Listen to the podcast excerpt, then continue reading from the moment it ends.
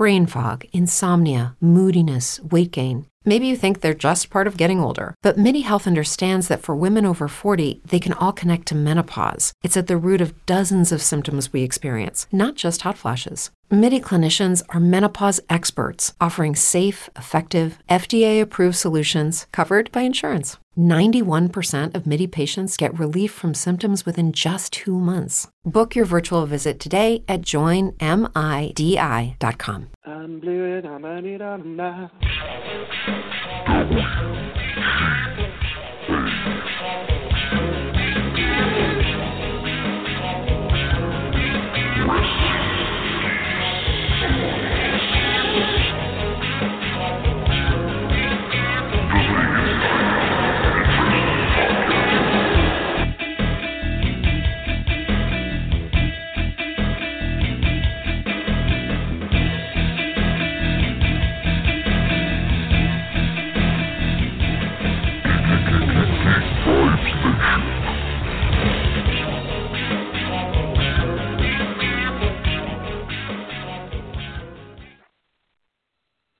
Mm, yeah, we be talking about podcasts.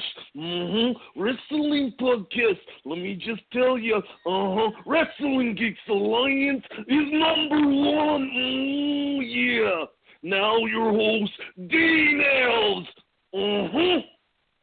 Thank you, Macho Man Randy Savage. I do appreciate that so much from the bottom of my heart that you would just grace me with your ghostly presence.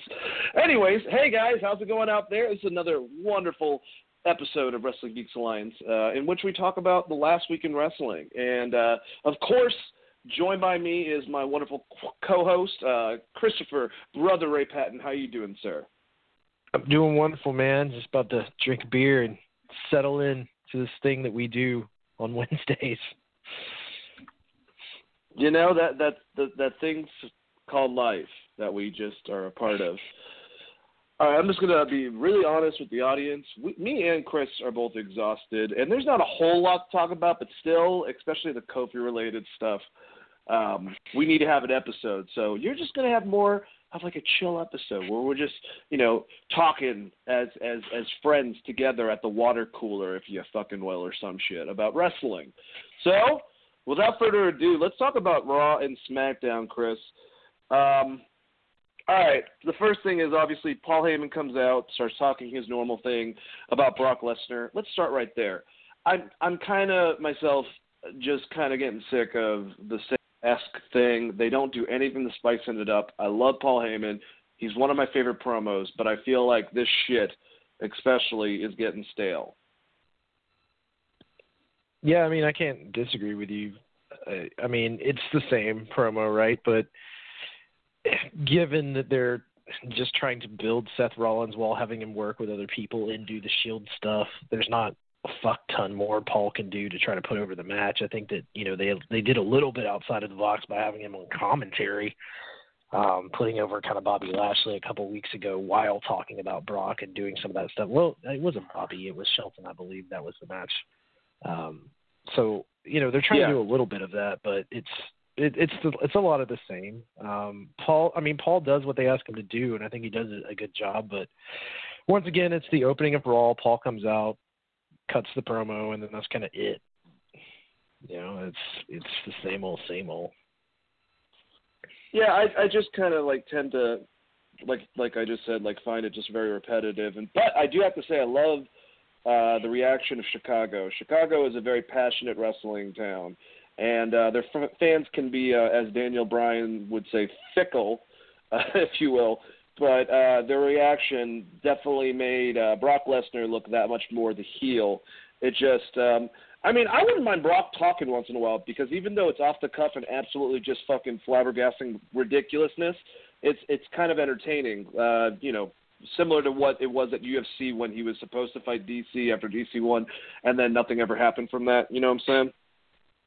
Yeah, I agree with you. And they, uh, I liked when they used to do the back, the kind of the backstage vignettes or their pre-recorded interviews with Brock, going from Brock to you know to Paul Heyman. Paul Heyman's carrying you know the majority of it, putting the match over, but then you get Brock kind of coming through and and saying like I'm just going to straight kick this guy's ass. Like that style of Brock, I think is probably better. He's not as good as you're going to give him some lines and he's going to come out and try to do it in front of a live crowd. But I think if he's just talking off the cuff and he knows it's coming up and you can do a couple takes and stuff, it would probably go a long way into uh making it a little bit more interesting. There's no reason why they can't you know utilize that to their advantage to do some backstage segments uh, or even record it kind of like they did with like i said with some of the documentary stuff they had done previous previous manias, like if you're talking like Brock versus Undertaker, they had done a lot of that where he's talking about Brock's talking about beating, you know, the t- Undertaker for the first time, and, and and going back and forth about how he's going to kick Undertaker's ass and stuff. You can go back and find some of those vignettes; they're kind of what I would hope that they would do. But it makes sense. I mean, this is also, in a way, kind of giving a little bit of light to Drew McIntyre, putting him over, and, and setting up kind of a feud between Seth and what I'm assuming Drew and Roman down the line here headed towards Mania. I'm, I'm pretty sure that's going to end up being Roman's match at Mania is Roman versus Drew, but it makes sense with what they were trying to accomplish at the beginning of the show. Yeah, no, I'll agree with that. I think that what it comes down with Brock Lesnar, what I would believe is that the positive thing is he comes off – kind of breaking kayfabe, if you will, the most of the time when he talks. Like he acts like he makes you think, and at some points I do actually feel this way that he really wouldn't mind whooping this guy's ass and that this dude's wasting his time, sort of. And I think that that's that shoot style, if you will, kind of uh, lends to his his character, which is not much of a character. It seems like a reflection of himself a lot. And at the same time, I feel like sometimes when he gets on the mic, he tends to say stuff that probably you know, is not good for a television show, if you will, because he kind of goes a little bit off the mark. At least the last time, I forgot what he said. He said some type of curse word, and I was like, yeah, Vince is probably pissed off about that. And Brock's one of the only people I think, and you you can probably agree or disagree. Brock's one of the only people I think that could tell Vince to fuck off if he starts bitching at him because Vince doesn't have anything to be able to hold against. Yeah, I mean, the thing is, is Brock kind of being where he is in the company and being kind of the guy as far as the champion and, and big draw and I would still say probably the biggest draw on Raw. Uh, he has a little yep. bit of ability to do whatever the fuck he wants and say whatever the fuck he wants. Like we've seen, you know, the classic moment that everyone made such a big deal about of Brock just tossing the title at Vince. Like he has the ability to do that if he thinks he's not being treated right. Now I don't necessarily think that's the best way to go about business, but it's Brock fucking Lesnar and sometimes you get that Brock, and sometimes you get you know Brock versus Finn Balor, and it, it, if he likes what he's doing, I think that he's going to put forth more effort for sure. Um, and I don't think there's anything wrong with asking him to say a few lines here and there. I, I don't want him to go like go do what Ronda Rousey is doing and do these fake shoot esque interviews because I don't think he needs to do that. But like I said, I, the, the vignette idea, the way they they did that in the past, I, I did like that. So I mean, yeah. yeah. I agree with you. There's definitely more they could be doing with him as a, a character, but at the end of the day, they don't need to. They just need Brock to show up and have a good eight nine minute match, and yeah, you know maybe Rollins walks out champ, but I, I like that they're building that card back up. You know, they're they're building the top of the card with McIntyre being there and Roman coming back and and Seth having this match. At least now it's feasible if Brock loses that you have something steady to fall back on. Before it was kind of like it's kind of Brock or nothing unless they're going to push Braun, you know, full tilt, which they didn't. So it's when you have that kind of clout and you're kind of just the guy, you, can do kind of whatever the fuck you want. And the fact that he's done it in the past does play into his character. So yeah, it's it's it's like kind of a weird thing with Brock. Yeah, I agree. And obviously after that like you said, Heyman put over Drew McIntyre. Drew McIntyre comes out, does the whole, um, you know, Mel Gibson style speech from um, from Braveheart mixed with Triple H shtick that he's got going on. Um, that's why I slam at him. I actually do like his promos. I think that he sounds very aggressive, and he's don't fuck with me. Now that one, that one sounded different. That sounded uh, different country altogether. Anyways, um, very, very Arnold Schwarzenegger of you. Yeah, don't even worry about it. Um, no, but Seth Rollins comes out and beats the shit out of Drew McIntyre. You know, much like we've been saying about with Dean, like this version of Dean's my favorite Dean, or you know, at least mine. and R- Roman being this chill, more you know, I, I think this is my favorite version of Seth Rollins. I like the crazed concept. I like the anger behind it. You know, it's kind of taking to how he had that feud with Triple H a couple of years back. And honestly, kind of like the Becky stuff, this this this whole entire thing has been a little bit you know, it's it's it's not simmering as much as the Kofi thing. Like that seems like more in the fans' eyes, and um, I I like this version of Seth. It's it's he doesn't give a shit. You know, you mess with my friends. We have a match later. I'm gonna take you out now. I'm gonna go after Brock Lesnar now with a chair, and then I'm gonna fuck you up later on during our match, which obviously we'll get to that. Yeah, yeah, and I I love that Roman came back and that they did the reunite, you know, reunited the Shield and, and Shield's, you know, probably done. We won't see them together, at least not anytime soon. Um, but it did kind of just throw a fucking wrench into the middle of the build for Seth versus Brock, which you think would be uh, in in center focus, and some of that has to do with you know Seth was injured for what two weeks, right, or out for two weeks, and kind of not able to do very much. And Brock not always being there doesn't help. So now we're they're going to be full tilt into this until Mania. So we'll see. Hopefully they can get that, back in the forefront, but. Well, do you think that they they did the reunion as kind of like a maybe Roman's the one who brought that up because I feel like he'd be like, look, Dean's leaving, Seth's about to do some big things. I'm coming back. We never really got a chance to do it because people kept on getting injured in the past. Can we just have one more reunion? But I do agree that I did, at first to me, kind of uh, put a wedge in it. I think that they've recovered a lot by having Drew McIntyre as this quote unquote shield killer. You know, taking out Roman, um, making the whole concussion looking thing that they were going for with him, then uh, you know stabbing Dean Ambrose with a pencil. I don't, I don't even that wasn't really that much. I didn't even notice that they did that until they brought it up and I looked back. But you know this this evil heel, and it looks like you know there's a possibility Roman might lose to to what you call it to Drew McIntyre, and then Seth and Drew have a feud after Mania if Brock doesn't retain the championship. Yeah, no, I'd have no problem with that. I think that's the one caveat of the Shield coming back and the way they've booked it that I can't give them too much shit about is that they are actually building someone out of it by putting you know Drew in this position. Um, originally, I was worried that it was just going to be continuous with him and like Bobby Lashley and Barry, Baron Corbin, and they seem like they've kind of split that up, which makes me happy because you know if it's really Drew McIntyre is going to be getting wins over these Shield guys to the point where him and Roman have to have a match at Mania, then to me, you know, that's kind of putting it in motion on where they see him on the card in a lot of ways and, and how they see what the fuck he should be doing going forward. And hell, he could even beat Roman. I, I don't know that fans will be super stoked about that, but fans aren't going to get everything they want on this show. Some someone is going to be no. disappointed on this mania. This some bitch is nine hours long, and they have so many of these storylines that are built around like Kofi's never won a title. Becky's the huge fan favorite. Seth is Brock going to destroy Seth? You know, at Roman's coming back from leukemia. You have all these moments that are like, do we make the fans happy or do we totally pull the rug out from under them? And I think maybe the rug out from under them might be Brock Lesnar or Seth Rollins, because I think it's the one that you can get the, get away with the easiest. Where people was like, oh well, it's fucking Brock, you know. so that's like, I know.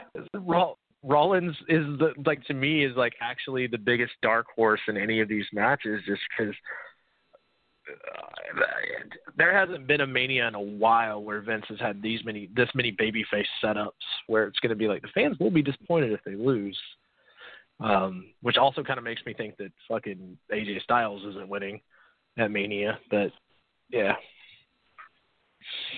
I think he's got a good track record, but I agree with you. At you know, it just uh, like you said, people have to they have to fucking lose. And also with the Brock thing, I know that there's rumors with tying it into Fox wanting Brock to be a part of SmackDown um, during that you know jump once that happens with uh, Fox having SmackDowns on Friday nights because obviously Brock Lesnar is a huge. I mean, there's also stuff saying that they want the titles unified so they can have all the rosters as a part of both shows, not the share talent. So there's all that type of stuff going into it.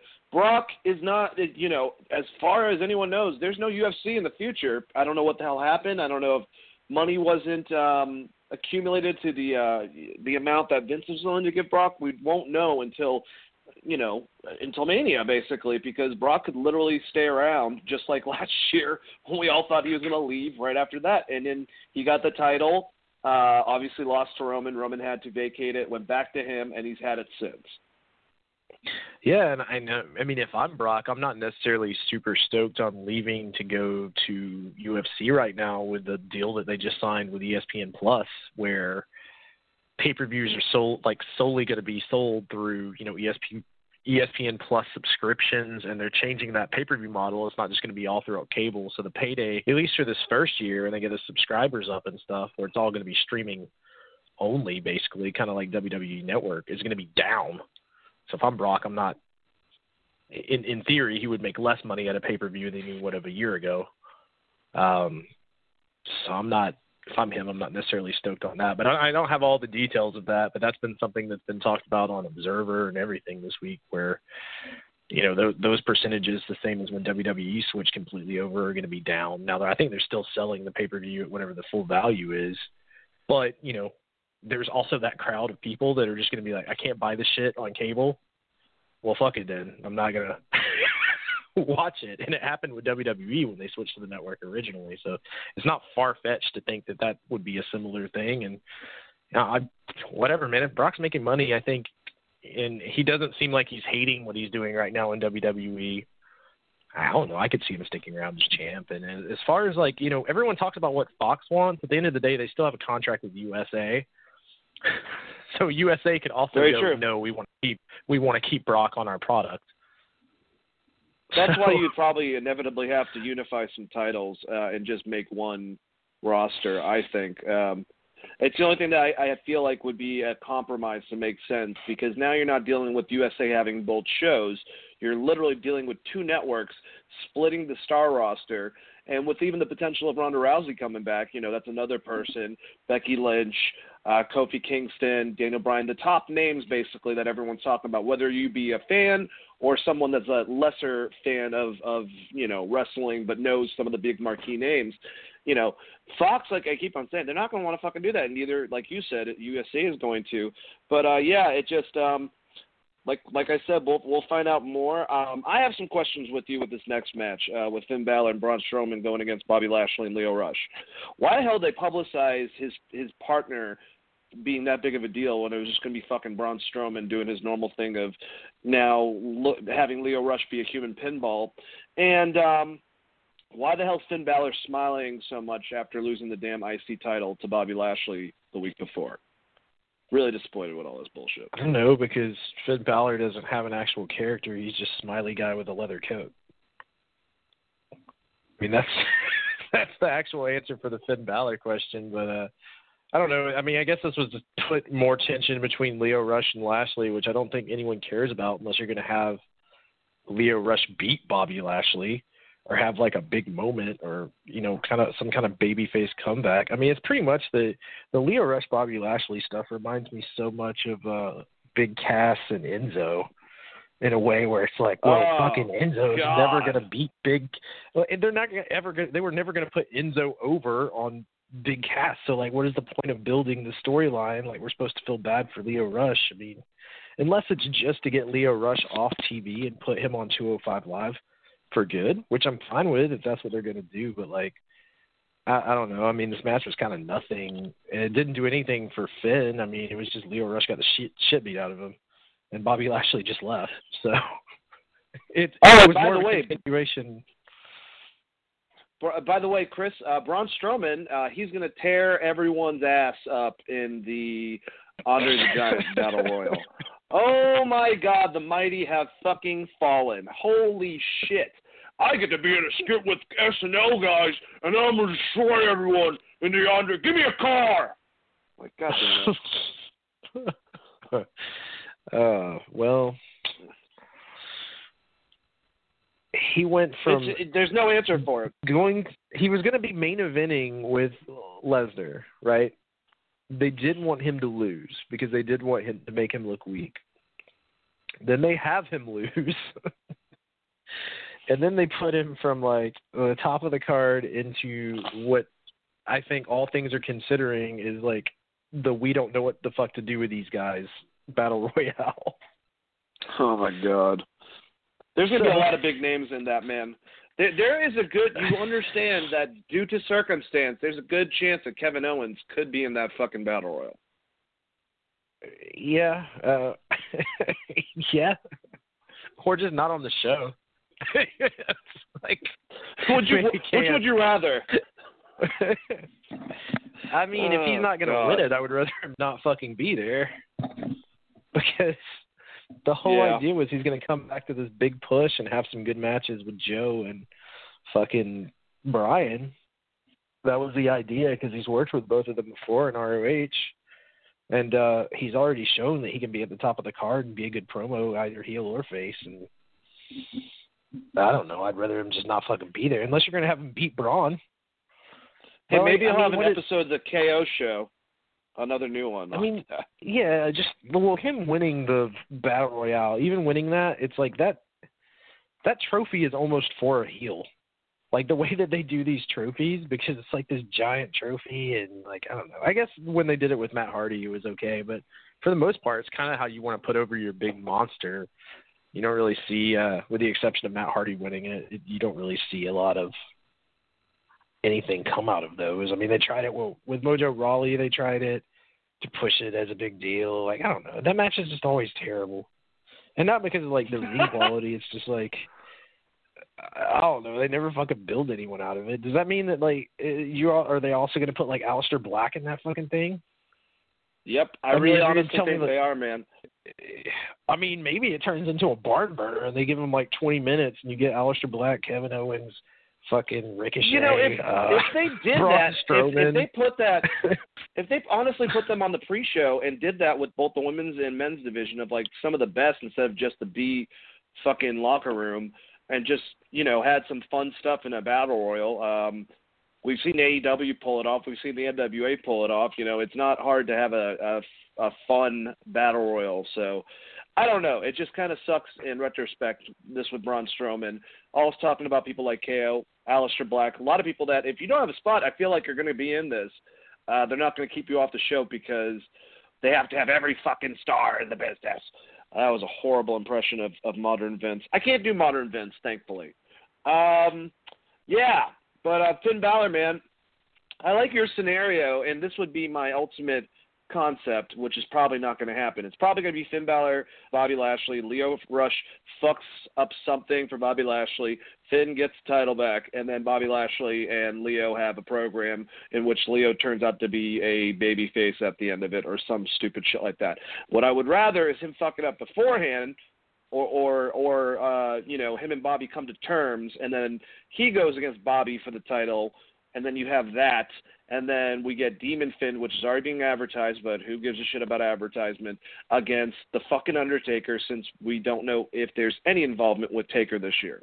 I mean, obviously it's not going to be a great match, but prestigious wise, if you give the Demon a win over Taker, and especially if this could be his last time, if he was on the card, it would still be something big for Finn and a marquee match, and they would need to start advertising. I don't know, fucking soon, you know. Yeah, I mean at this point, I'm kind of unless Taker just randomly shows up and kills Baron Corbin, I don't really have any uh hope that we're gonna see Taker on the show. I mean, it, I mean Taker could just show up at Mania and kill Corbin and be like, "I'm fighting fucking Kurt Angle," whatever. Like, you know what I mean? Like maybe they do that, uh, but at this point, man, I'm not sold on Taker being there at all. And like I said in the past, I don't have a problem with that. I do wish I knew. Yeah. Like I, I feel like Finn Balor's kind of wasted, but I also feel like they haven't done much to develop his character.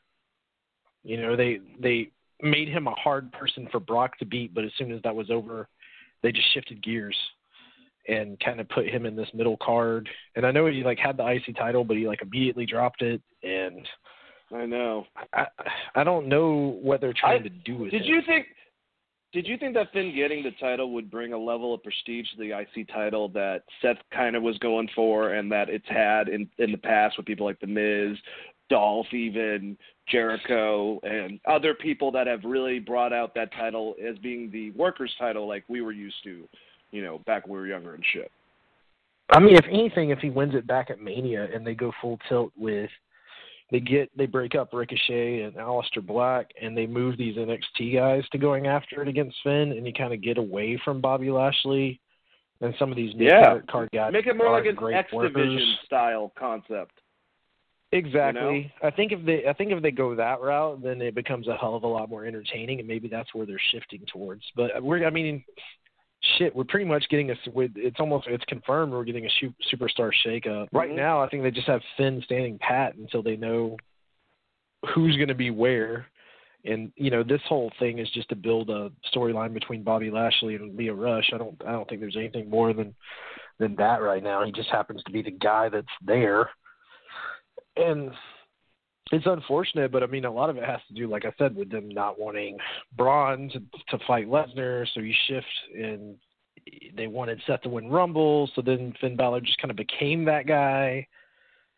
And I, I don't know what the fuck they're doing with him, but it's uh, it's been kind of weird, man, uh, with the Finn Balor thing. But like I said, they haven't done anything to build his personality. I mean, he's other than being the small guy against like Brock Lesnar, they haven't done anything, or against Bobby Lashley, they've just been like, yeah, he's a tough son of Irish guy, and he smiles a lot.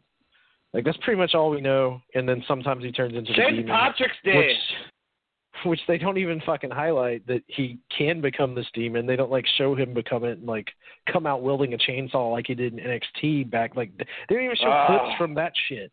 You know what I mean? Like they don't even show the stuff that makes the demon cool really. So it's it's kind of hard to be hyped about it.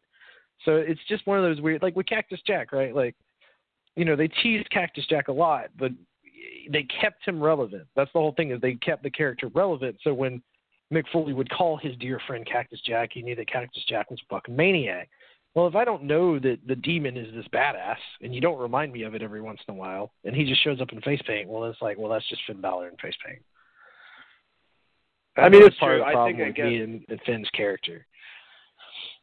I guess, I guess it's because of the fact that they always say that he's undefeated at pay-per-views as a demon, and it's like, well, that only can get you a certain, you know, certain length with me because But after a while Is he you're though? not using because, it. I mean, didn't he lose as the demon to Samoa Joe in NXT? Or only Well, are they only talking about the I- main roster and he's only done the demon Yeah, thing twice. only- So They've they're, they're only talking about the main roster because he he beat Seth. He obviously demolished Baron Corbin. I think that was the last time he used it. Every time he's been the demon, he's won the match basically. So, and you know how Vince is. He doesn't believe in NXT. We have Triple H. All right, so I got this guy. He's he's a great fighter. He's from Ireland, and uh, so he, he has this concept where he gets he turns into a demon. Great, we'll make him smile. And then fucking we get what the hell we have. Um, but yeah, let's let's let's move on, and we're gonna move on past this next fucking part because I think that neither one of us give a shit about it. Hey guys, Elias is gonna be doing something, and it's probably gonna involve the Honky Tonk Man and Jeff Jarrett at WrestleMania, and it's probably gonna be horribly amazing, and I can't wait. Um, who gives a shit about No Way Jose and Tuck and fucking all that shit? That was dumb. All right, Kurt Angle comes out. Hey guys, I have an announcement to make. I've decided my person I'm going to be going against is a guy that's been beating me lately, and that is Baron Corbin. The audience audible gasp should be a fucking soundbite because of how terrible this came off to the Chicago crowd. And I just feel, Chris, that with the reaction, the fact that even on SmackDown, the commentary was talking about how pissed off the WWE Universe is that this is just like Kofi, this is just like Becky, it's another hook, and we're going to have something like you suggested where either Undertaker or John Cena take out Baron Corbin ahead of time and end up being in that match. Please tell me I'm not crazy for thinking that. It's too No, on the I mean, nose with the commentary. Yeah, I mean it's it's uh, if this was what they were going for, I think they quickly realized that it's not it's not the route to go down. I mean, in theory, Kurt Angle's going to lose at Mania because he's going out.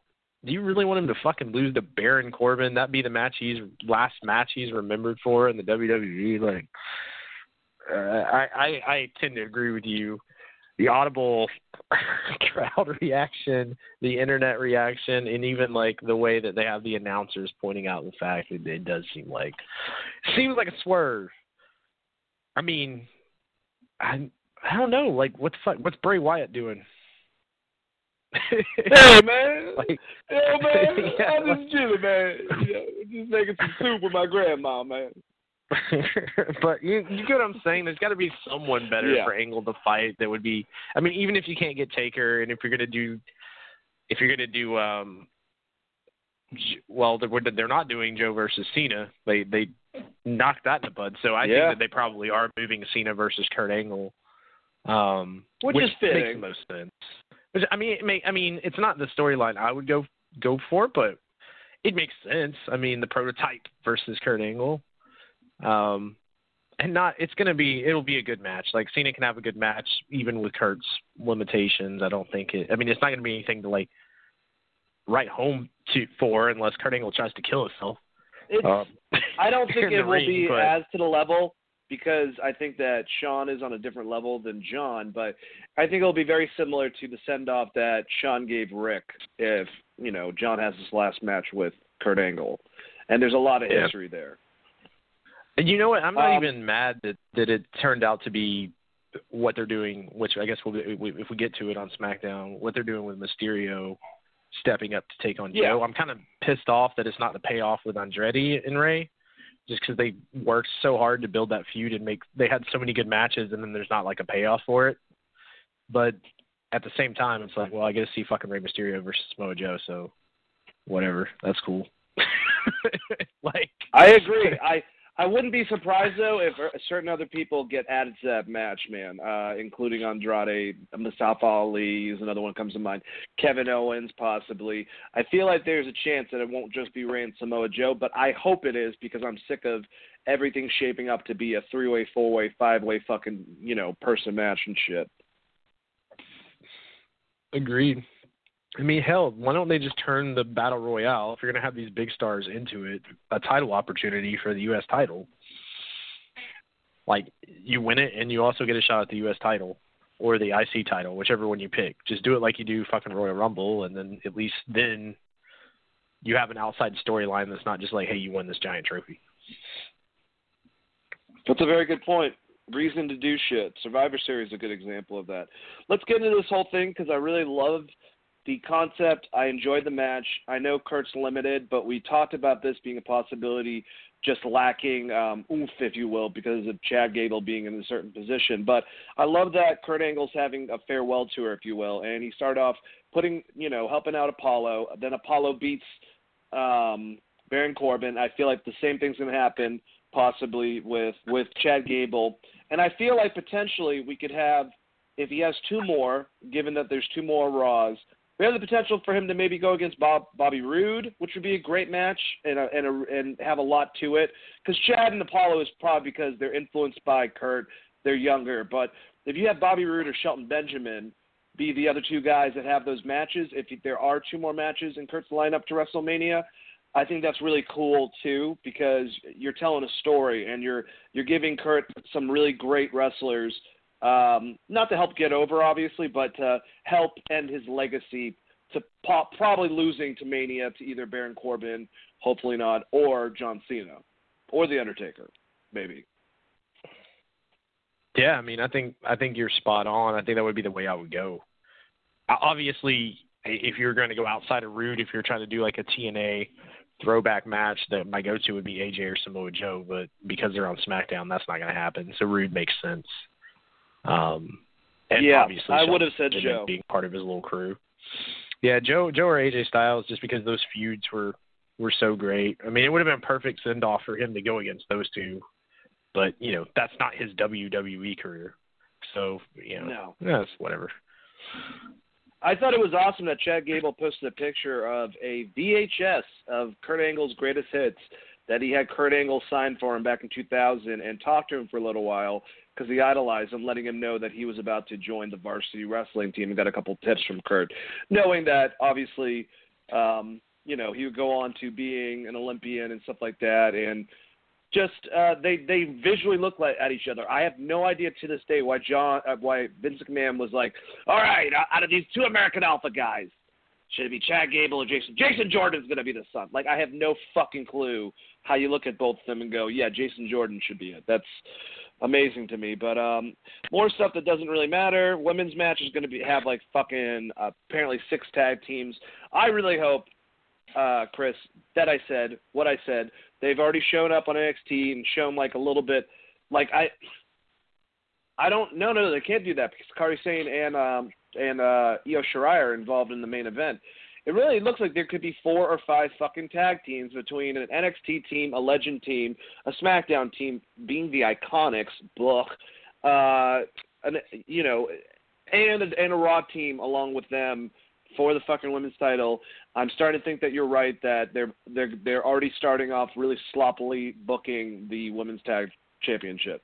Yeah, I mean, I I didn't like the concept of it to begin with. It's just they they have such a hard time with tag teams in general expecting them to get it right with the women's division, I just I I thought it was a fucking pipe dream, and it kind of seems like it is. I was hoping that we get you know.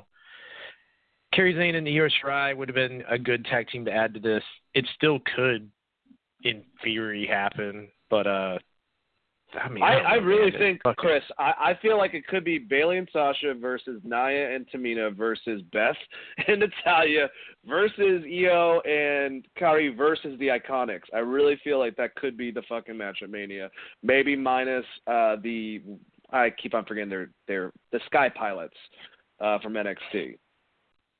Yeah, I, I mean, did you give a single shit about this Natalya Beth Phoenix stuff? At all on this show? I I really I like that Beth Phoenix came out of retirement. I think that's good. I feel like they're hodgepodging this because Beth was more willing to do this than Lita and Trish were, and they just were like, well, we can put Natalya and Beth back together. And they asked her, offered her some money, and she was like, sure, I'll do that. But I feel like this was the, plan B route. And I'm not trying to down anything with Beth Phoenix and Natalya. I just feel like this was the plan B because originally they wanted Lita and Trish uh, just against Sasha and Bayley, and now they're trying to make a clusterfuck instead. I guess the one benefit of this is that I don't have to hear Beth Phoenix on fucking commentary during this match. So there's, there's fucking that.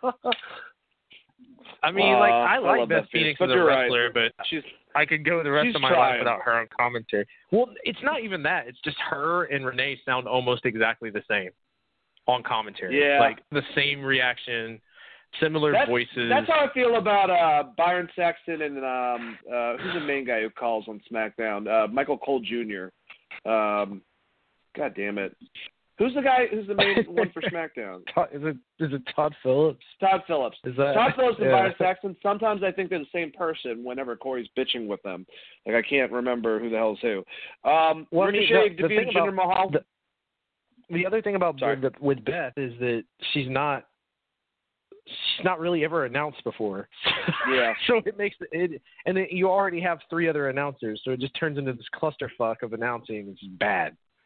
And so, like you know, whatever Yeah. she's gonna be in that match, I'm fine with it. I don't. I, I think there's worse shit that they could do, but I mean, also when I say worse shit, I think having another multi tag team event right after you just had an elimination chamber and not really building any meaningful feuds heading into Mania would be one of those things that I mean by worse thing that you could do. But whatever, fuck it.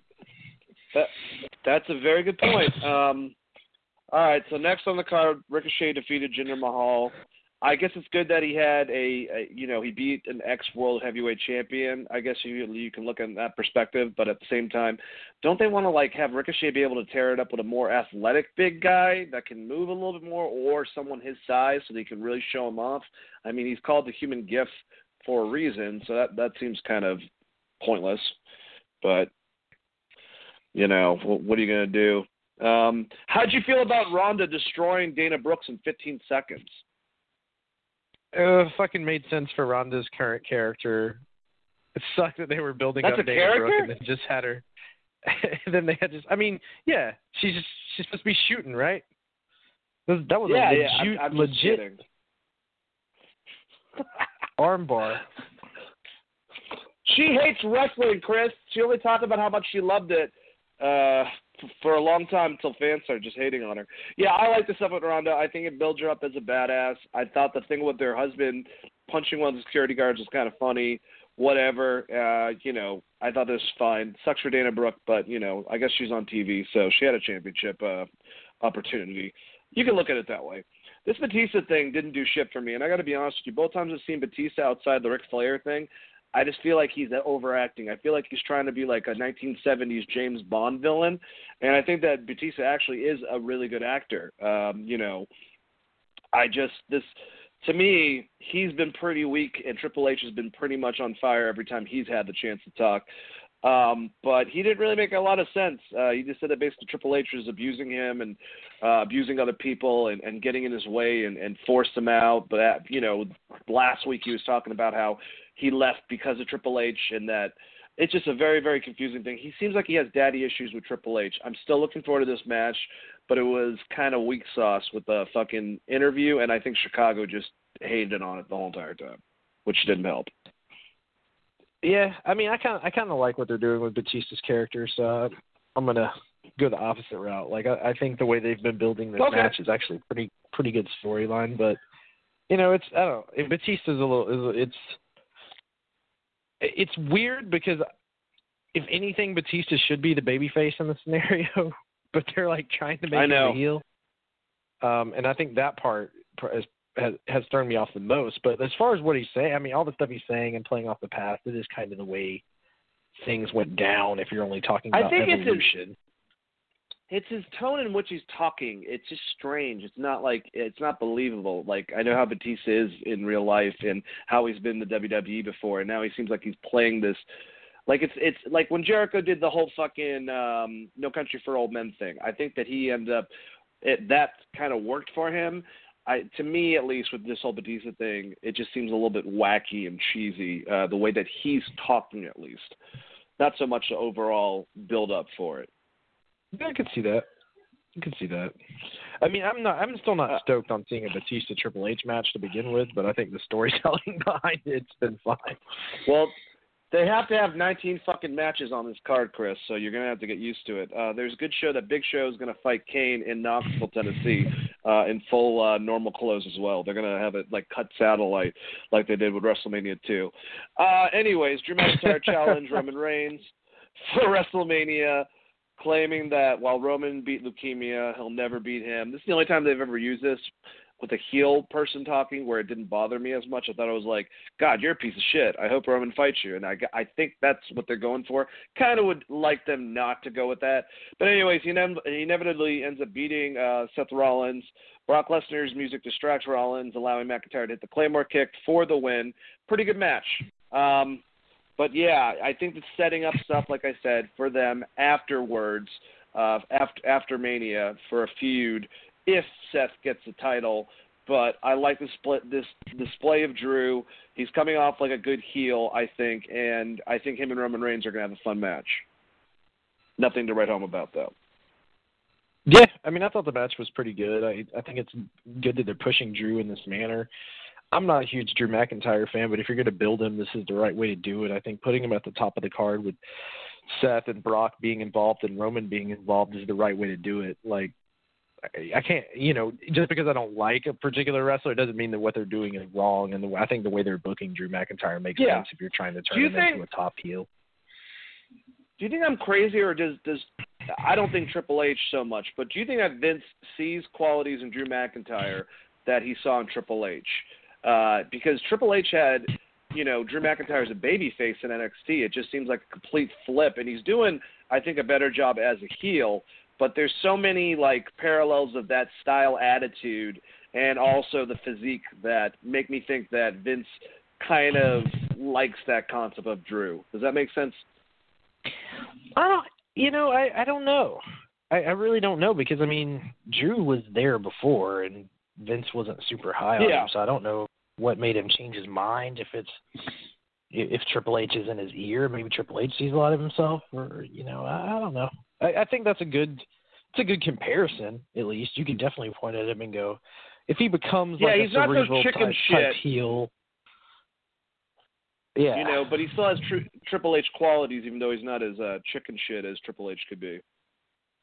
Yeah. So I mean, I, I don't, at least they're trying to build a a fuck an actual heel who does heel shit and is. I, I I can't hate on them for what they're doing with Drew McIntyre to try to make put someone else on the top of the card as a bad guy that's name is not Brock Lesnar. Yeah. So no, I agree. as far that. as that goes, like I, I like what they're doing, but I'm, I'm not a huge fan of him. I mean, I know other I know a lot of other people like him. He's just not he's not my bag, but I, I like the way he's being booked currently. I gotcha. All right, well let's uh, go into SmackDown. Man, I gotta say, dude, it it starts off with Miz coming out, and I'm like, I really just don't give a shit about this storyline. And then the Miz starts talking, and the Miz gives Miz is is one of the best heels in the last several years, and he gives an amazing babyface promo, even putting over Kofi Kingston in the process, which would be a reoccurring theme to AJ Styles and even Kevin Owens later on in the night.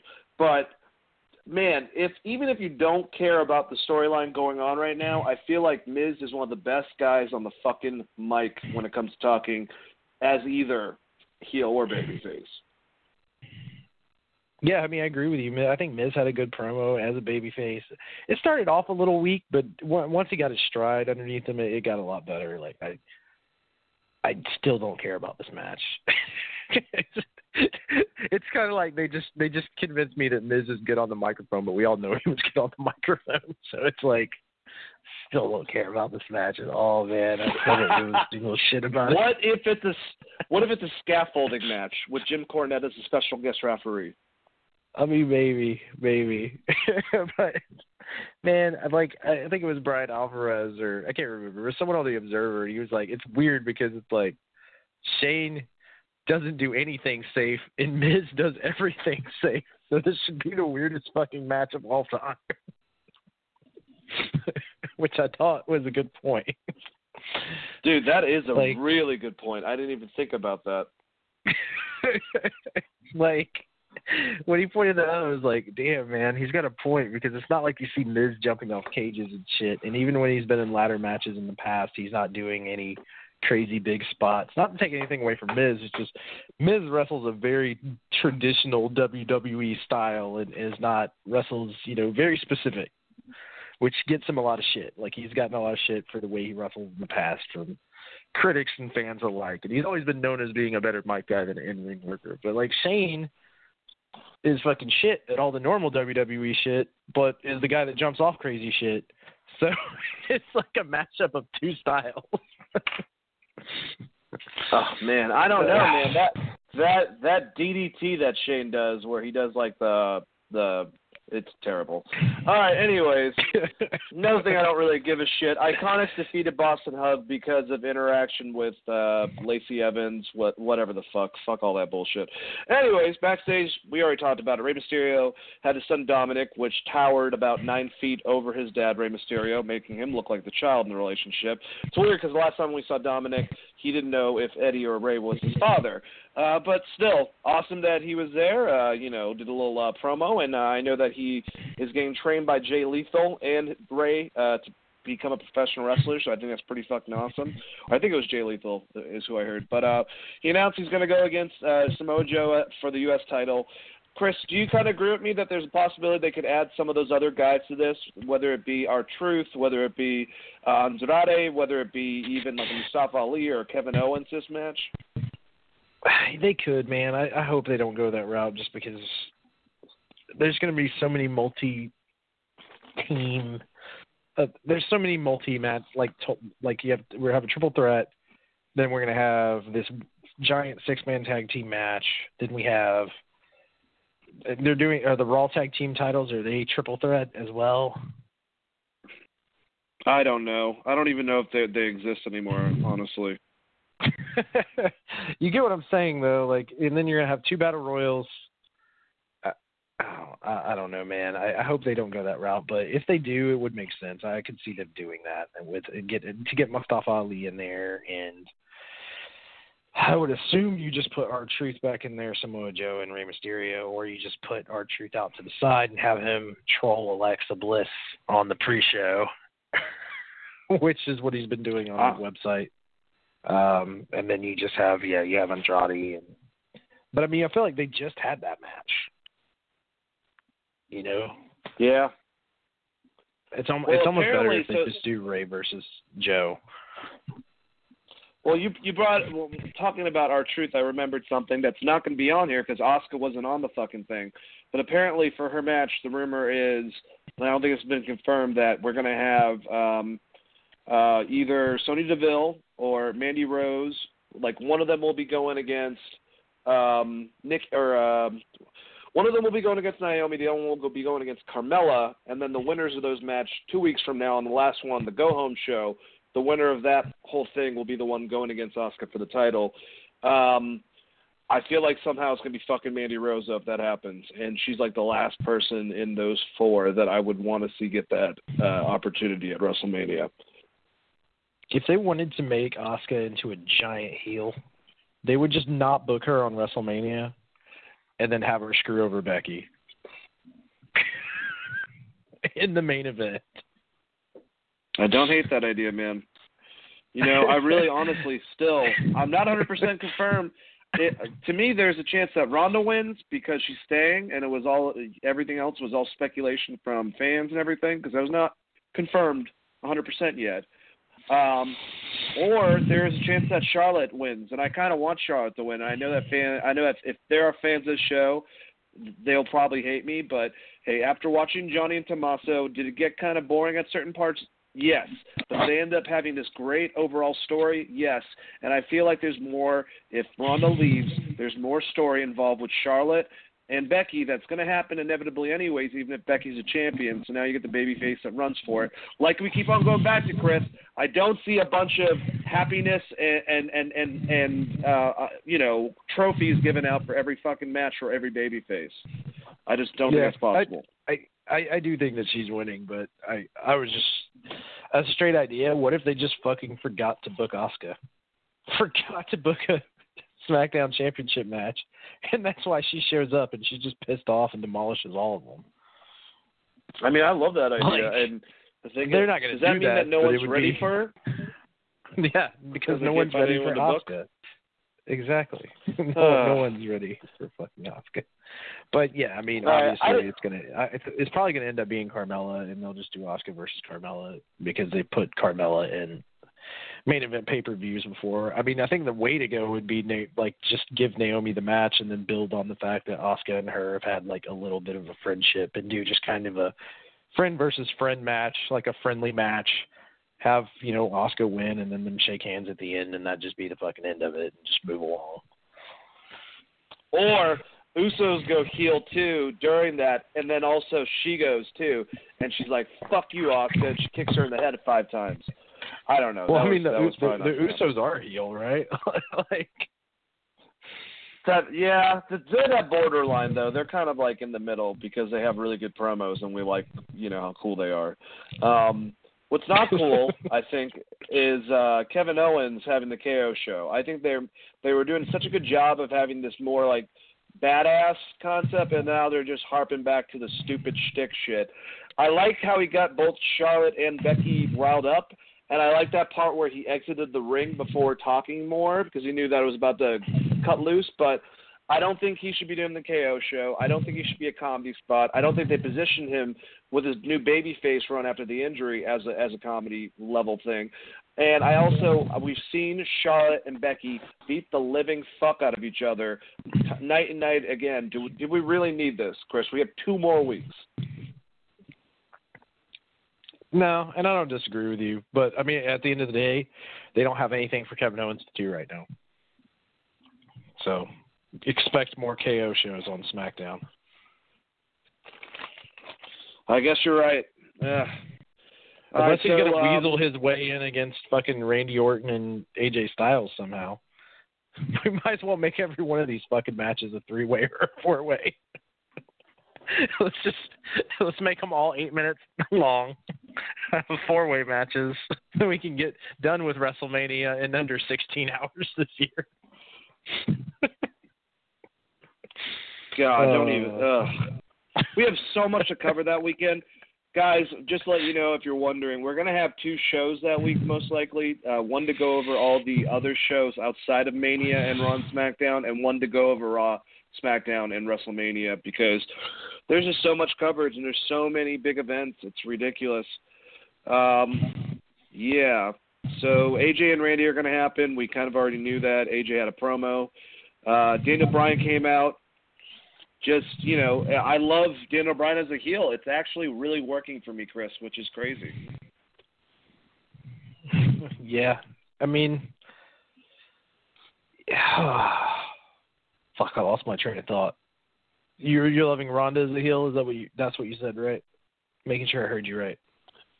No, Daniel Bryan. I'm I'm loving him as a heel. Like that promo he did right beforehand, calling Kofi the B uh, plus.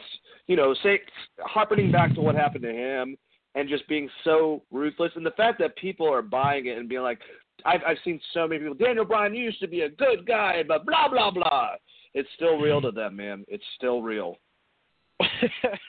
yeah, actually, I you know, I, it's just it's still they've done way better about making Daniel Bryan a heel. I wasn't huge on this heel run, um, but I think he is doing a really good job. I did enjoy the promo on Kofi, uh, especially because everyone else put him over.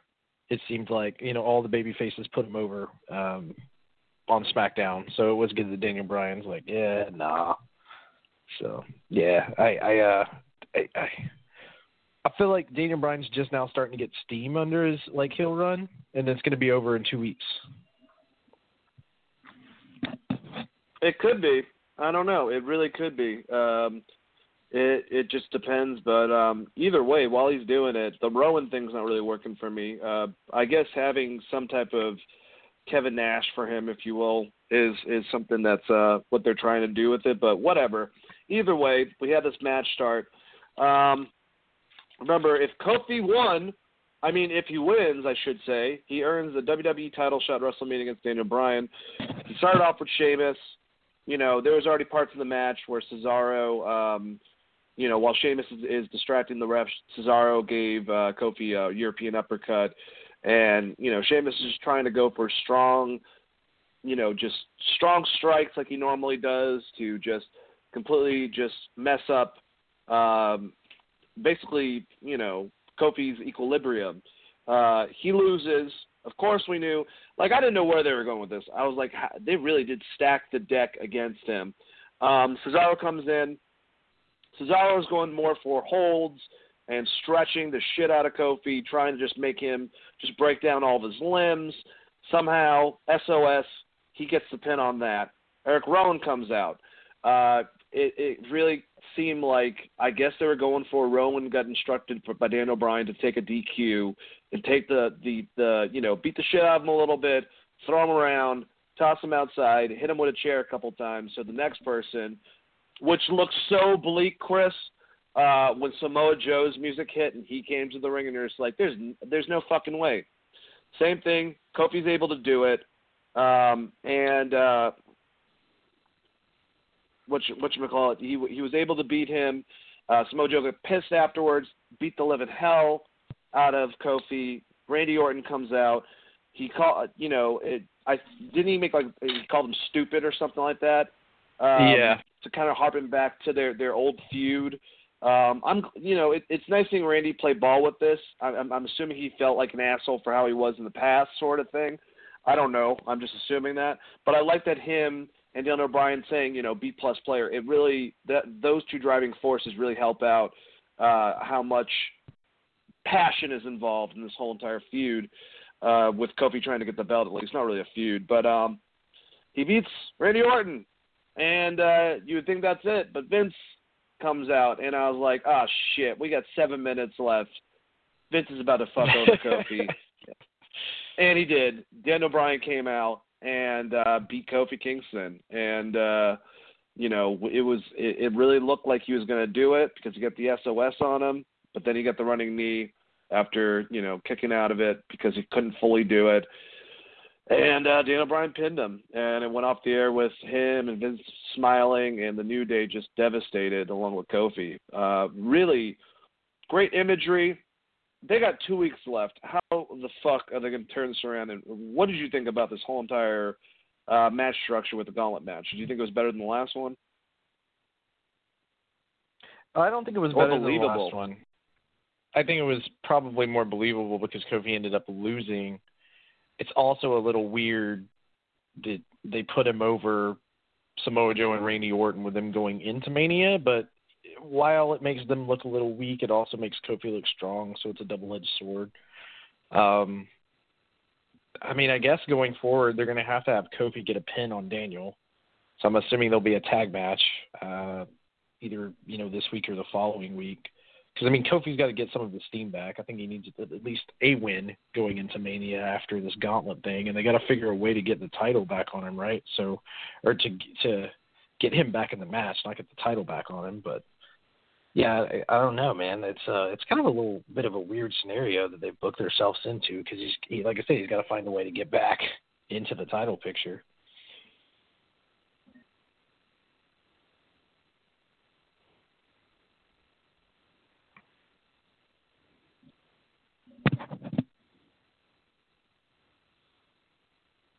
Yep, I did it again. Thought I was unmuted and totally was not muted. Sorry about that. Um, but yeah, one thing that someone suggested, Chris, that I thought was very interesting. What if the babyface roster, the, you know, we kept on seeing a scene with the New Day watching, and then they would cut back and, you know, um, Mustafa Ali was watching with them, and then it would cut back, and it kept on getting bigger and bigger, where even Nikki Cross was fucking with them watching the match. Um, what if the babyface roster decides to say, all right, if you're not fucking putting Kofi in that match, all of us aren't wrestling. You can fuck off, Vince. Like something where they go on strike, I guess. Like I don't, I don't really know how they get there. I'm just like throwing whatever at the wall. Not sure if it sticks. Yeah, I mean they could do something like that. You could have a a thing, but I mean it well it, it's also like it would have uh, to me that has to work if you have if if you had Becky going in as champion, right? Then you could do that where she's like, "Well, then I'm just not going to do your fucking main event." Like you, somehow you got to put Vince over a barrel for it to make sense, and you know, the current the current character they have Vince in, he would just be like, "Well, I'll just book so and so in that match," or what? You know, it's Vince. He's I got all these people from NXT, pal, that'll take your spot. Like I feel like that's how his current character is. So I, I don't know what they're what they're going to do. I, I think probably the way to go about this would be tricking Daniel Bryan into giving Kofi the title match by having the New Day fuck with him so bad. You know what I mean? Like have the New Day troll the absolute shit out of him to trick them and trick him into giving them a title match. Because you remember, like The Rock would do shit like that. Like like The Rock is never going to get another title match, and then he would end up beating all of DX's ass when Triple H was there or whatever, and he would somehow convince or trick them into messing up and giving him another title match. So like you know, at the end of the day, the babyface is supposed to outsmart the heel. Like the heel's supposed to be the smart one, but the babyface always figures out a way to outsmart them and over, overcome evil. So I think maybe you go that route and you just make it a simple storyline, but one that's effective. But you know, uh, it, to me, it's going to end up with them being. I think what you're saying with the face tag team, it could end up being almost like a Survivor Series match where you kind of have a almost a walkout, and it leads to like, well, if you guys can beat these guys, then he can have his match or whatever. So I, I don't think that's far fetched. It's just uh, they only have two weeks.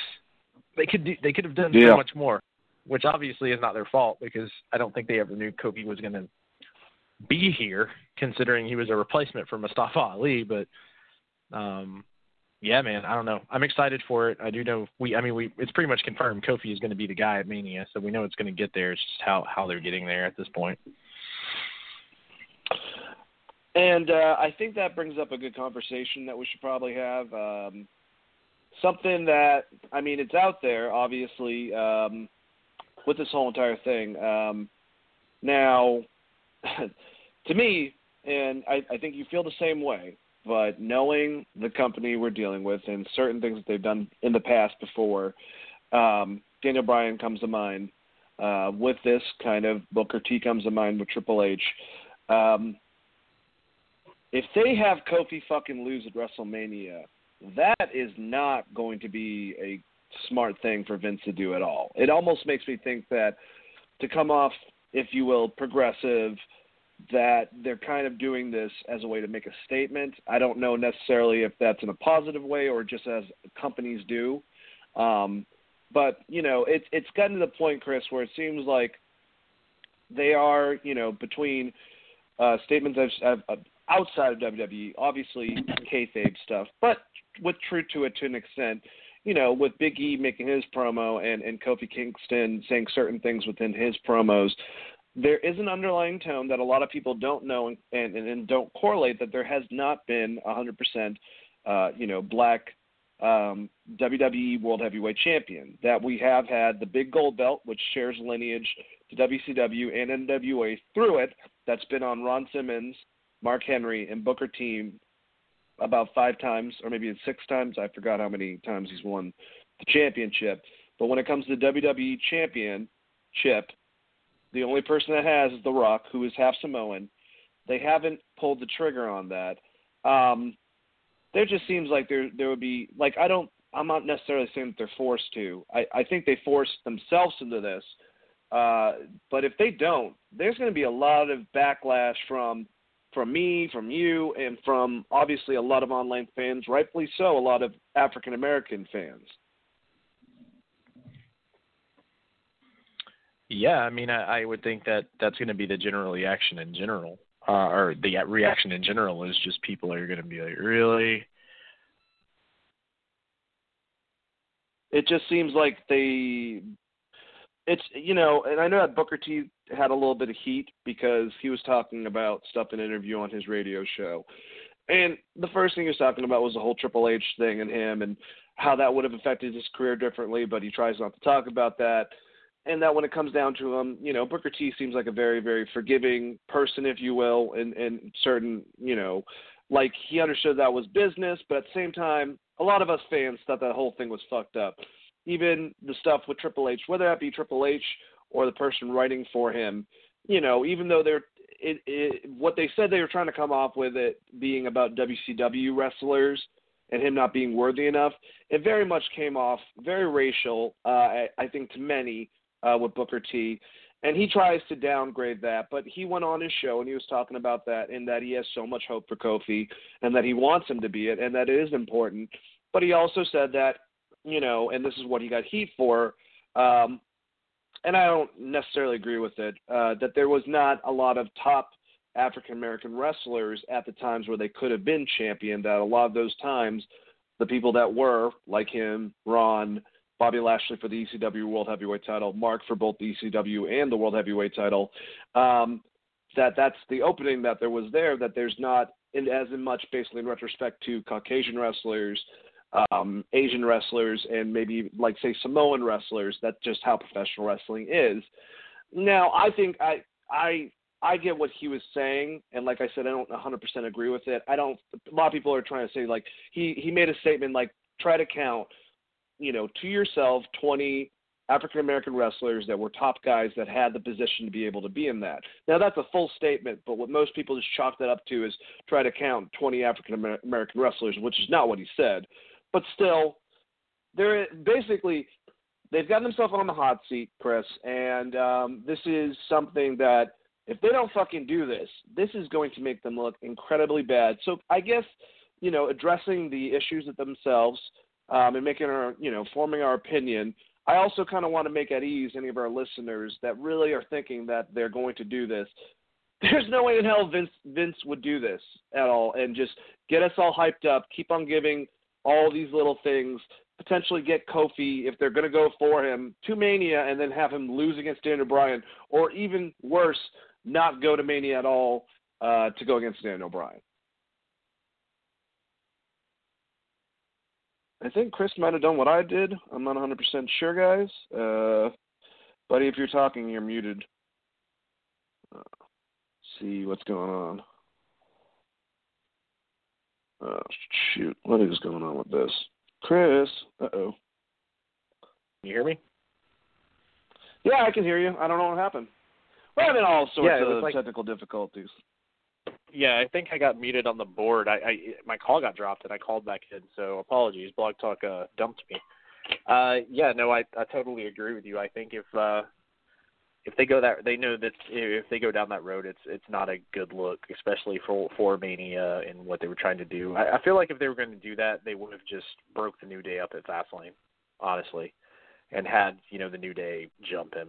And then that just turns into a feud between the new day and then they could have pulled the trigger on that. But for for what it looks like i mean even if you take um kofi being african american out of the equation he just has so much steam behind him at this point that Yep. like it would be hard not to pull the trigger on any wrestler uh, headed into this match, just because the fans are so behind him. Now it help. I mean, it, it, obviously with it being Kofi, it makes it a bigger deal just because Kofi's been there for ten years. But you could you could easily. I don't want to say easily, but you could definitely say like if you book someone in a very similar manner who had been there for a long time and never reached that top echelon, I think that you you could look at it like that as well, you know. But yeah, I, I agree. I don't see them at all um, not pulling the trigger on this one at Mania. I think they would probably give the title to Charlotte before Kofi is going to lose this match. Like I just don't see it happening. I think they might play with our emotions a little bit, and we get like and they are. the the false the false ending of a match, right? Like so like Daniel Bryan like cheats for some somehow and then the match gets reset or we get some kind of weird shit like that. Like I could see that happening at Mania just to fuck with us. But I do think Kofi is probably going to end up walking out with the title um at Mania, and I, I don't see any reason why he shouldn't. And it's easy enough for them just to take it back off in a couple, like two or three months, with the way they hot shot the title. Um, Yeah. Yeah, but I mean, right now, I mean, they they don't have a baby face as big as Kofi Kingston, anyways. And like I said, I think if if Mustafa Ali had the same amount of momentum going into this, obviously the storyline That would have been him. different. But it, it would have been it'd be really hard to go that okay, well, this guy doesn't deserve, you know, the heavyweight title. Like it, Daniel Bryan doesn't need it. I mean, he he he can get it back. Like I said, it's not it's not like that. I mean, the title means something, but it doesn't mean what it used to mean and it gets it's been hot shotted so many times at this point anyways it doesn't fucking matter. It's you, they can make a great wrestlemania moment with kofi. I think they see that. And i don't i don't see them going away from that at all. And as far as the other stuff around this i haven't really paid too much attention to it. I just kind of in my gut have felt like just from a booking standpoint and knowing how that mania crowd's going to be and how over New Day has been for years, specifically with the Mania crowd, even going back to the Super Saiyan shit that they did. I don't know that it would be a good idea not to do that, even if Kofi was champion, had been champion previously. Like I don't, you know what I mean? Like I just, Yeah. with the way they built it, it's it's kind of like all or nothing. Especially now that Vince, I mean, with Vince McMahon kind of coming out of retirement to have this feud with Kofi like to be this on-screen character again, directly screwing over Kofi, um, would point that he plans on Kofi at the end of the day getting the title. Like that, I mean, it, it could be a night where we see both Becky Lynch and Seth Rollins lose, but Kofi win. I, I see that being more feasible than Kofi not winning. So I completely so I agree with you. I think it would be crazy with. I, I think it would be crazy if Becky lost, but I, I, I think it's. It, it's like I said, you have so many of these moments. If you can give the crowd one or two, I, I think they'll probably get over it a little bit. Mania is shaping up good, and um, yeah, I just I, I agree with you, and you know, kind of keep people at ease if you're worried about it. Hopefully, we kind of I don't know. I understand. I just think that when people that are bitching out Daniel Bryan right now and just you know raising your fists, you're doing exactly what he wants you to do because he's playing a character, and at the end of the day, this is a you know television show. This is an episodic television show and they're telling a story and they're trying to get us there. Now, if they end up not doing that, then then I think anyone has the right to be pissed off, uh, 100% uh, for whatever reason. But yeah, Kofi is the last of a dying breed of baby faces that don't have a dark edge to them. They don't have to, you know. And he's probably the most over one out of any of them. You know, I mean, look at the landscape. Johnny Gargano's kind of heelish. Daniel Bryan became a full heel. Uh, you have Ricochet coming up. You have Mustafa Ali coming up. There are certain other ones that definitely have that style quality of your Rey Mysterio, Ricky Steamboat style babyface that doesn't really exist in today's modern wrestling. But Kofi's the biggest. He's on fire. I love that Booker T called him his own personal heir apparent to himself. I, I I don't think he was trying to say it egotistical. Just there's a lot of similarities there, and um, I'm I'm pulling for Kofi, man. I, I agree with you. I think there's a better chance that he's going to win this, and the other two aren't out of those three main event matches. But um, yeah, we we we got through on SmackDown. Um, you know, there is a big announcements about the certain matches on the card. Guys, I we kind of talked about it, but we'll talk more once we get more of a full card uh, in front of us, our predictions. So I'm not going to go over the couple that they announced. You know, obviously we know Kurt Angle's going against Baron Corbin, or do we? Maybe it'll be John Cena. Um, and there's a lot of other ones that are up in the air. But uh, yeah, let's. Um, speaking about going over cards, uh, Chris, did you want to go over anything with uh, the New Japan, uh, you know, event? You have anything to say about it? Um, before I go on to this, um, the Ring of Honor uh, confirmed matches.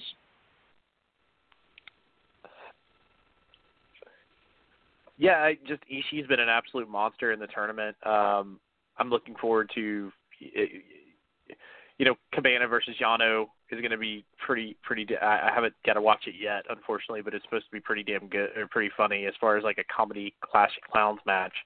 Um, and then I like Minoru Suzuki and Sanada. I think probably have had the match of the, from what I've seen of the highlights, was was kind of is is kind of leading me to believe that probably end up being the best match uh, of of the cup. But I haven't I haven't had a chance to watch everything of the of the New Japan Cup this year, which is which is a little unfortunate. Um, there's five rounds, so there's there's a lot to keep up with. But there's been some good matches.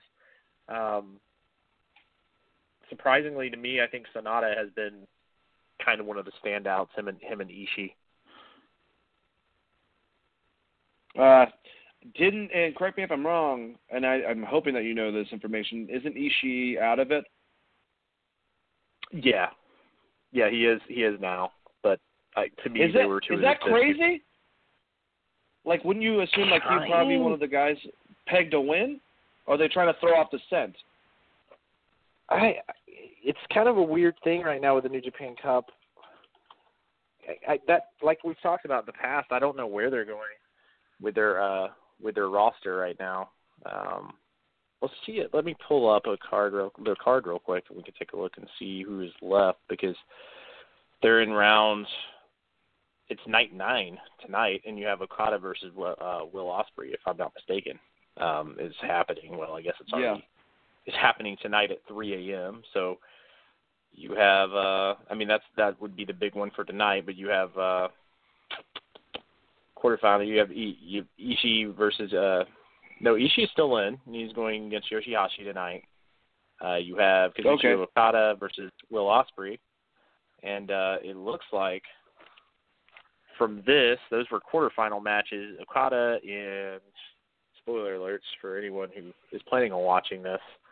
Um, Okada and Ishii are moving forward, so that's that's where it's at currently for the ninth night, which if it's the quarterfinal, they would both be moving into separate semifinals. So I'm not I'm not sure where that whole thing stands. Like I said, I've been trying to watch highlights of it uh, as we went along, but it's night nine, and I think I'm on like night two or night three. So um, trying my best to keep up with it is just a lot of New Japan, and they do it so quickly. I mean, they're two, you know two to three days apart um, on top of WrestleMania season, so it's not been the hey. easiest thing to.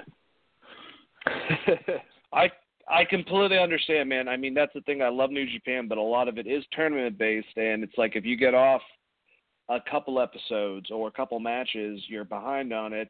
And I'm someone who doesn't like to keep on going unless I catch everything, even you know. And just like the G1, I had to like when I would go back and watch the other matches, it would be like what people said were the best matches on the thing, but it's it's a lot sometimes. But uh, either way, we're getting to a point that soon, the night before WrestleMania, we have the wonderful uh, what what is it called? The G1 Classic, I believe, or the Supercard um, at Madison Square Garden.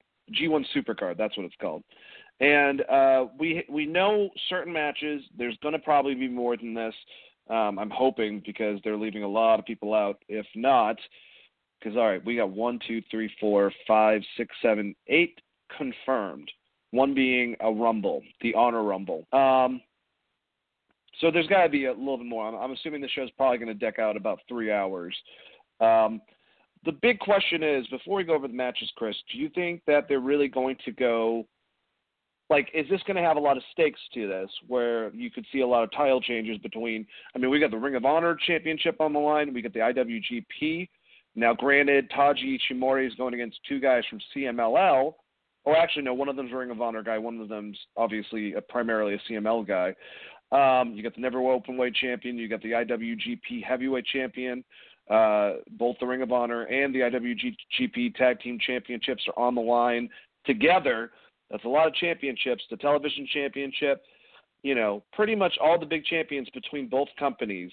Are there going to be a lot of title changes, or is this going to be more spectacle than anything, you know, involving uh, championship changes for a lot of the majority of the matches? I, I think some of it will be spectacle, but I do think you, there is definitely a chance that the Ring of Honor title might change hands.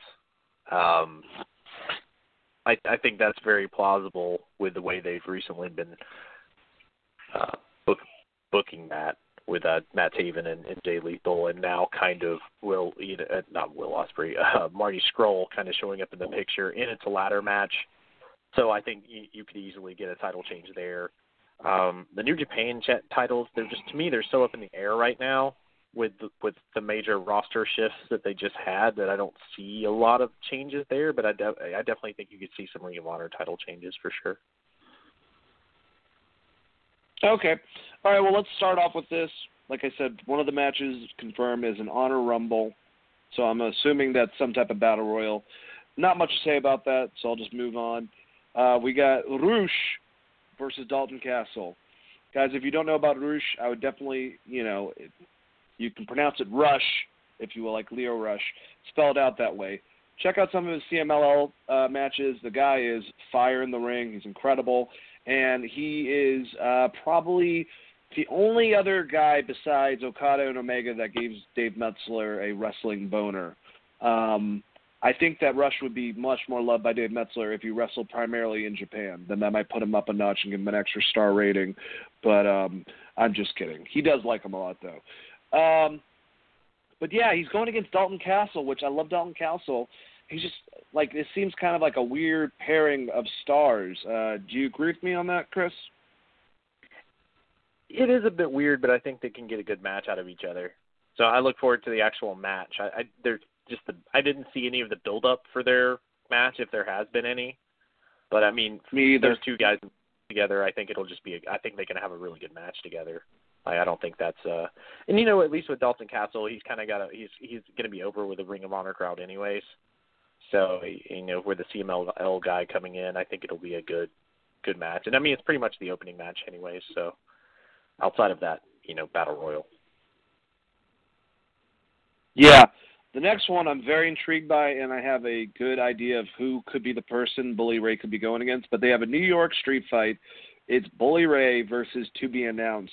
Um, who do you think that might be, Chris? I mean, my guess would be Tommy Dreamer.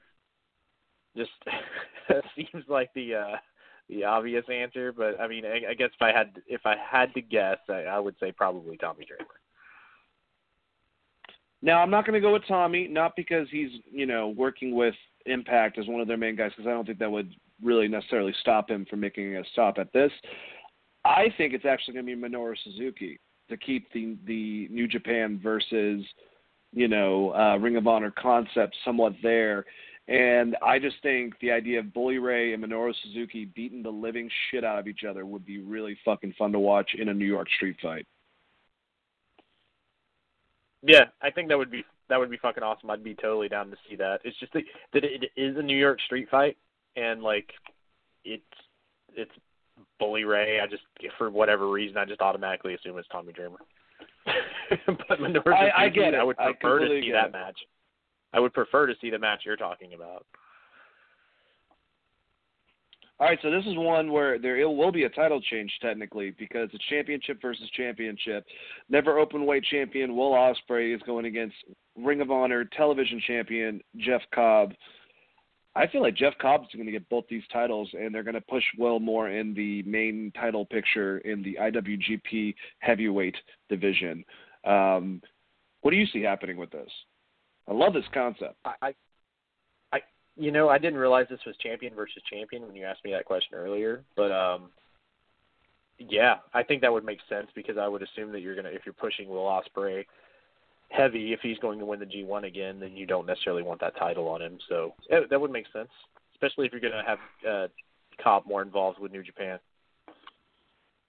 Yeah, and I think Cobb is, has tried to take that title off of um, uh, Hiroki Goto before in the past, but he ended up losing. So this would be kind of cool seeing him with both those awesome, not necessarily secondary titles of both companies, but basically secondary titles, and not a negative way, but you know what I'm saying.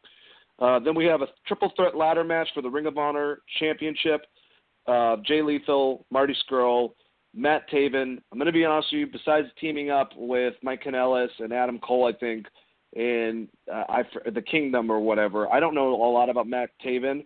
I'm hoping that either a Jay Lethal retains or they pull the trigger on Marty Scurll and give him the Ring of Honor Championship finally. I think they're going to pull the trigger probably on Marty Scurll, but I will say Jay Lethal and Taven just had a, a pretty pretty good time limit draw match at one of the last Ring of Honor. I guess it was their last pay per view event or their last big event, and it, it, it was actually a really really good match. And before that, I wasn't I had, I didn't know I, I probably had about the same knowledge of Taven as you did, but they did have like a really great match. So if you guys get a chance, go check that out. It, it kind of builds into the feud he showed up with a fake title belt, and like the storyline behind it with him and Jay Lethal has been pretty good, which kind of leads me to believe that this is the perfect time for Scurll to kind of be the villain and sneak in and get the title in this ladder match. Yeah, so apparently, from what I know, Marty was supposed to go against whoever won that match, but since they had time limit draw, now it's a three-way between all three of them, which is a very cool concept. And they don't do a lot of draws in wrestling, besides obviously, well, New Japan does, but um, should be interesting. Like I said, if Marty gets that championship, um, I think that would be pretty awesome. IWGP Junior Heavyweight Championship champion Taji uh, Taiji Ishimori, who just be, recently beat uh, Jushin Thunder Liger, uh, is going against Dragon Lee and Bandito. Uh, all these guys are fantastic, ridiculously lightning quick. Um, the only I can't see. I know Dragon Lee is from CMLL and he kind of scares me still because of what happened, obviously with uh, um, uh, man, I can't Hiromu. Um, but I can't really hold that against him. That was something that just happened, obviously, in a wrestling match. But either way, I feel like Ishimori is going to retain this because I don't know if they're going to put the IWGP Junior Heavyweight Championship on Bandito, who is a Ring of Honor wrestler, and then Dragon Lee, who's a CMLL, maybe on Dragon Lee because he has a lot more interaction with New Japan, but I feel like they would probably just keep this on Ishimori. Yeah, I think it would be weird for them to swap the title. If they were going to do it, I think they probably would have given it to Liger and let him have a little bit of a run with it to break that, uh, to get the 12th reign. But yeah, I assume that he's probably going to be keeping it for for a little bit. Yep, and then we got the uh, tag uh, well, both the IWGP and the Ring of Honor World Tag Team Championships on the line.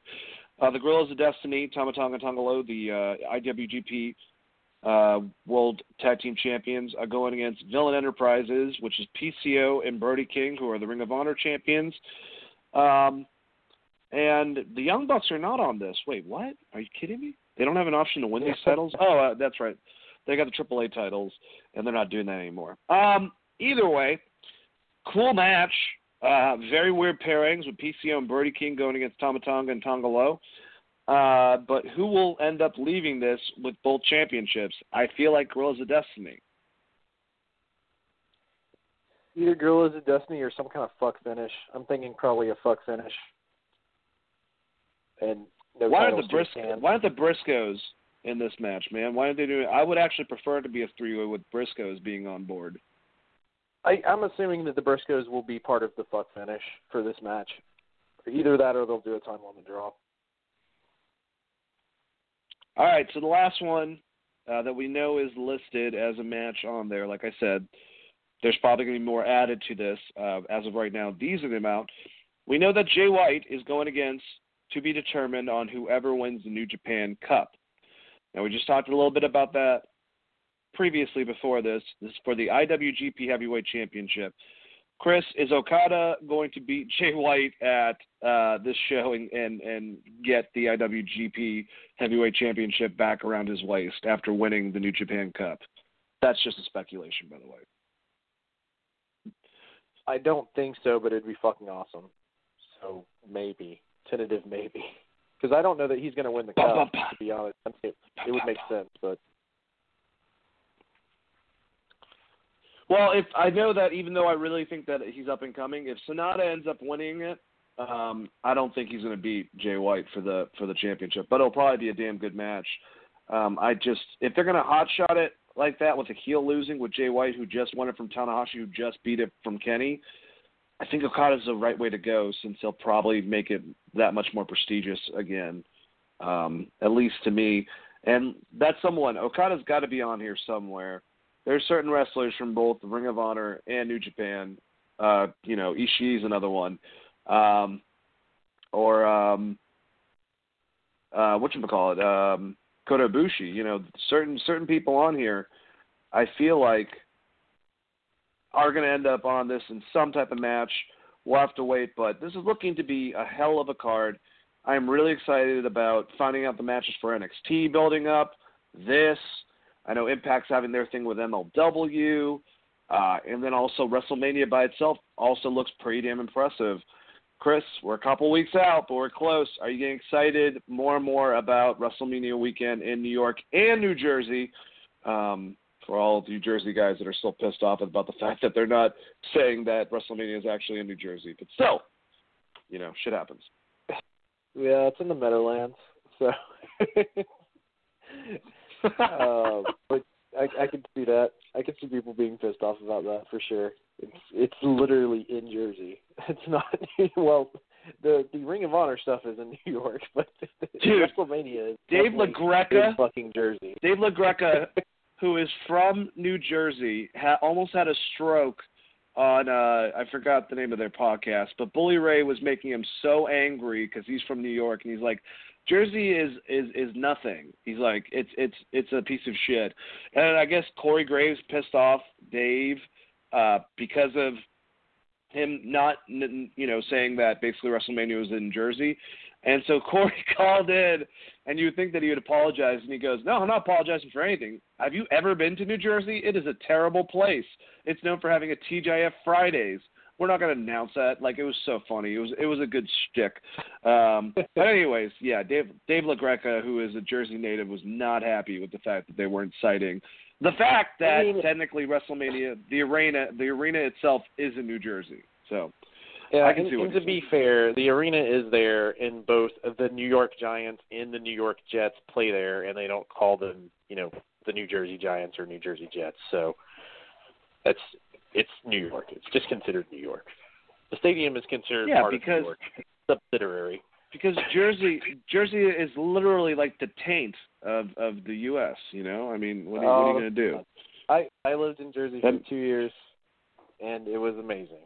So I'm not I'm not on the same I hate Jersey train as everyone else. well, that makes sense since you said you lived there for a little while. You know, uh, I'm just kidding. I have nothing against New Jersey at all.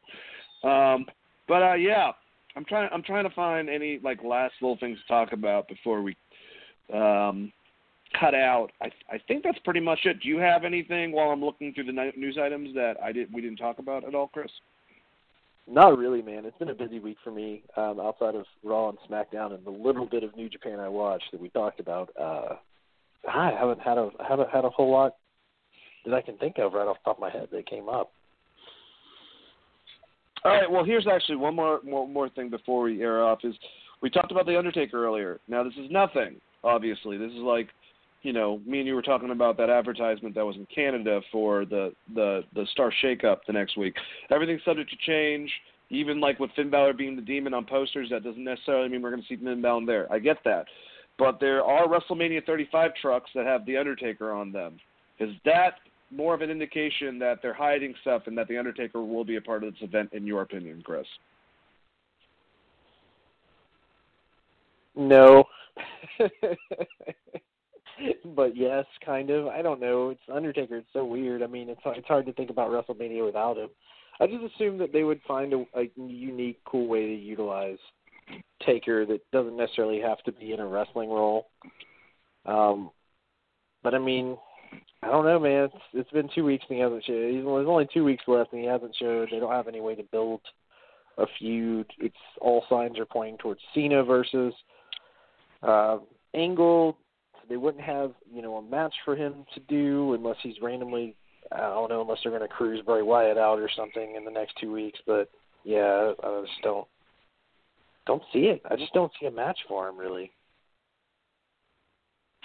Yep, I agree. Unless they're going to do Finn Demon or Aleister or Bray or, or some other supernatural presence or another match with him and Roman, which is obviously not happening, I can't see it either.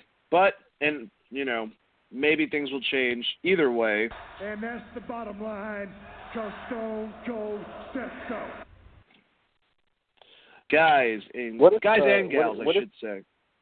What what if they What were you gonna uh what if they just painted what if they just painted those trucks like six months ago thinking Taker was going to be there? That's a good. There is a good chance about that. you know what I mean? Like uh But either way, great show tonight, guys. Kind of a shorter show, more chill, but I actually liked uh, this way that we went about it. We got a lot more stuff coming up in the next three weeks. You know, two weeks leading up to Mania. We're going to keep you up to date with everything that's going on. And then after that, like I said, there'll be two days that we'll have, probably Tuesday and Wednesday or Wednesday and Thursday, where we'll go over one day all the stuff outside of WWE's WrestleMania Raw and SmackDown, and the other one with WrestleMania Raw and SmackDown. So we'll do MLW Impact, we'll do uh, the New Japan Ring of Honor show, we'll do NXT on one show, switch it over the next time. Um, obviously, outside of Chris, I'm going to try to get Alec back. I'm going to try to get um, uh, Jack back. Some of the other guys, you know, Jeffrey maybe to call in. Jeffrey's actually going to be at the event itself, uh, going to all those events. So he'll be there live along with my one of my best friends, Michael Hoyt. So maybe we'll have him on there. But we'll have a great show for you. We're going to show or talk about a lot of stuff and give you guys a lot of content related to WrestleMania. So look out for that. If you are new, I hope you guys enjoyed the episode. Uh, we do it every Wednesday, 7 p.m. EST. Sometimes we change it up like we did tonight, but normally it's 7 p.m. EST. Uh, definitely check out our website. It's gvnation.com, as in Geek Vibes Nation. gvnation.com. On there, all of our news, including uh, all of our wrestling stuff by our amazing writer, Alec. And uh, just check it out. It has links to our Instagram, our Twitter, our Facebook page. Join the conversation. Message us. Let us know what you think about the episodes. Uh, Chris is always, you know, on, on social platforms. I'm not on Twitter, but I am on Facebook, so hit me up if you have questions. I enjoy interacting with you guys.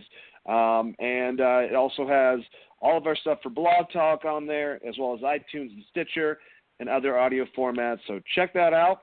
Let us know what you think. Become part of Geek Vibes Nation. I had a wonderful time talking with you guys tonight, and I'm sure my wonderful co-host Christopher Brother Ray Patton did as well. Chris, say goodbye to the beautiful people out there. goodbye. Everyone have a wonderful week and uh try to stay out of trouble this weekend. The beautiful people, the beautiful people. Na-na-na. Either way, you guys have a wonderful evening, and let the Geek Vibes be with you. Peace out.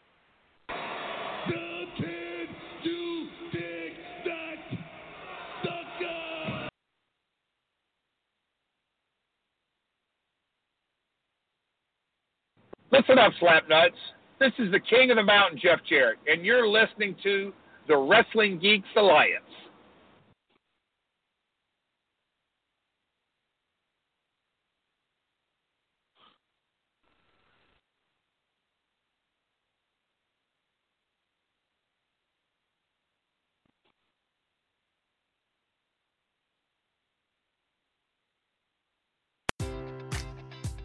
Enjoy all your favorite sports like never before at BetMGM. Sign up using code CHAMPION and receive up to $1,500 back in bonus bets if you don't win your first bet. When you register with BetMGM, you'll get instant access to a variety of parlay selection features, live betting options, and the best daily promotions in the business. And with BetMGM at your fingertips, every play and every game matters more than ever. Remember to use code CHAMPION and receive up to $1,500 back in bonus bets if you don't win your first bet. Place your money line, prop, or parlay bets with the king of sportsbooks today. BetMGM and GameSense remind you to play responsibly. See BetMGM.com for terms. 21 plus only. Virginia only.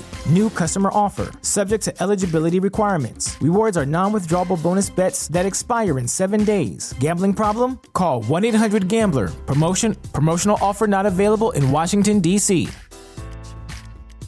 Cashback is not available on gas in New Jersey and Wisconsin. Hey, good morning. You're heading to the airport, right? Yep, thanks for checking. I like the car. How long have you been a rideshare driver? About three years now. I really enjoy it. Isn't it hard to make money these days with the price of gas being so high? Not for me. I use Upside, the free app that gives you cash back for every gallon of gas you buy. Wait a minute. Are you saying you actually get real money back when you get gas with the Upside app? Yep, I get real cash back every time I get gas. Does that actually add up to anything? I'll make around 200 to $300. Wow, that's serious extra cash. I'm downloading the Upside app now. Download the free Upside app now to earn real cash back every time you buy gas. Use promo code CAR for an extra 25 cents a gallon bonus on your first tank. You can cash out anytime right to your bank account, PayPal, or a gift card for Amazon and other brands. Just download the free Upside app and use promo code CAR for a 25 cents a gallon bonus on your first tank. That's code CAR.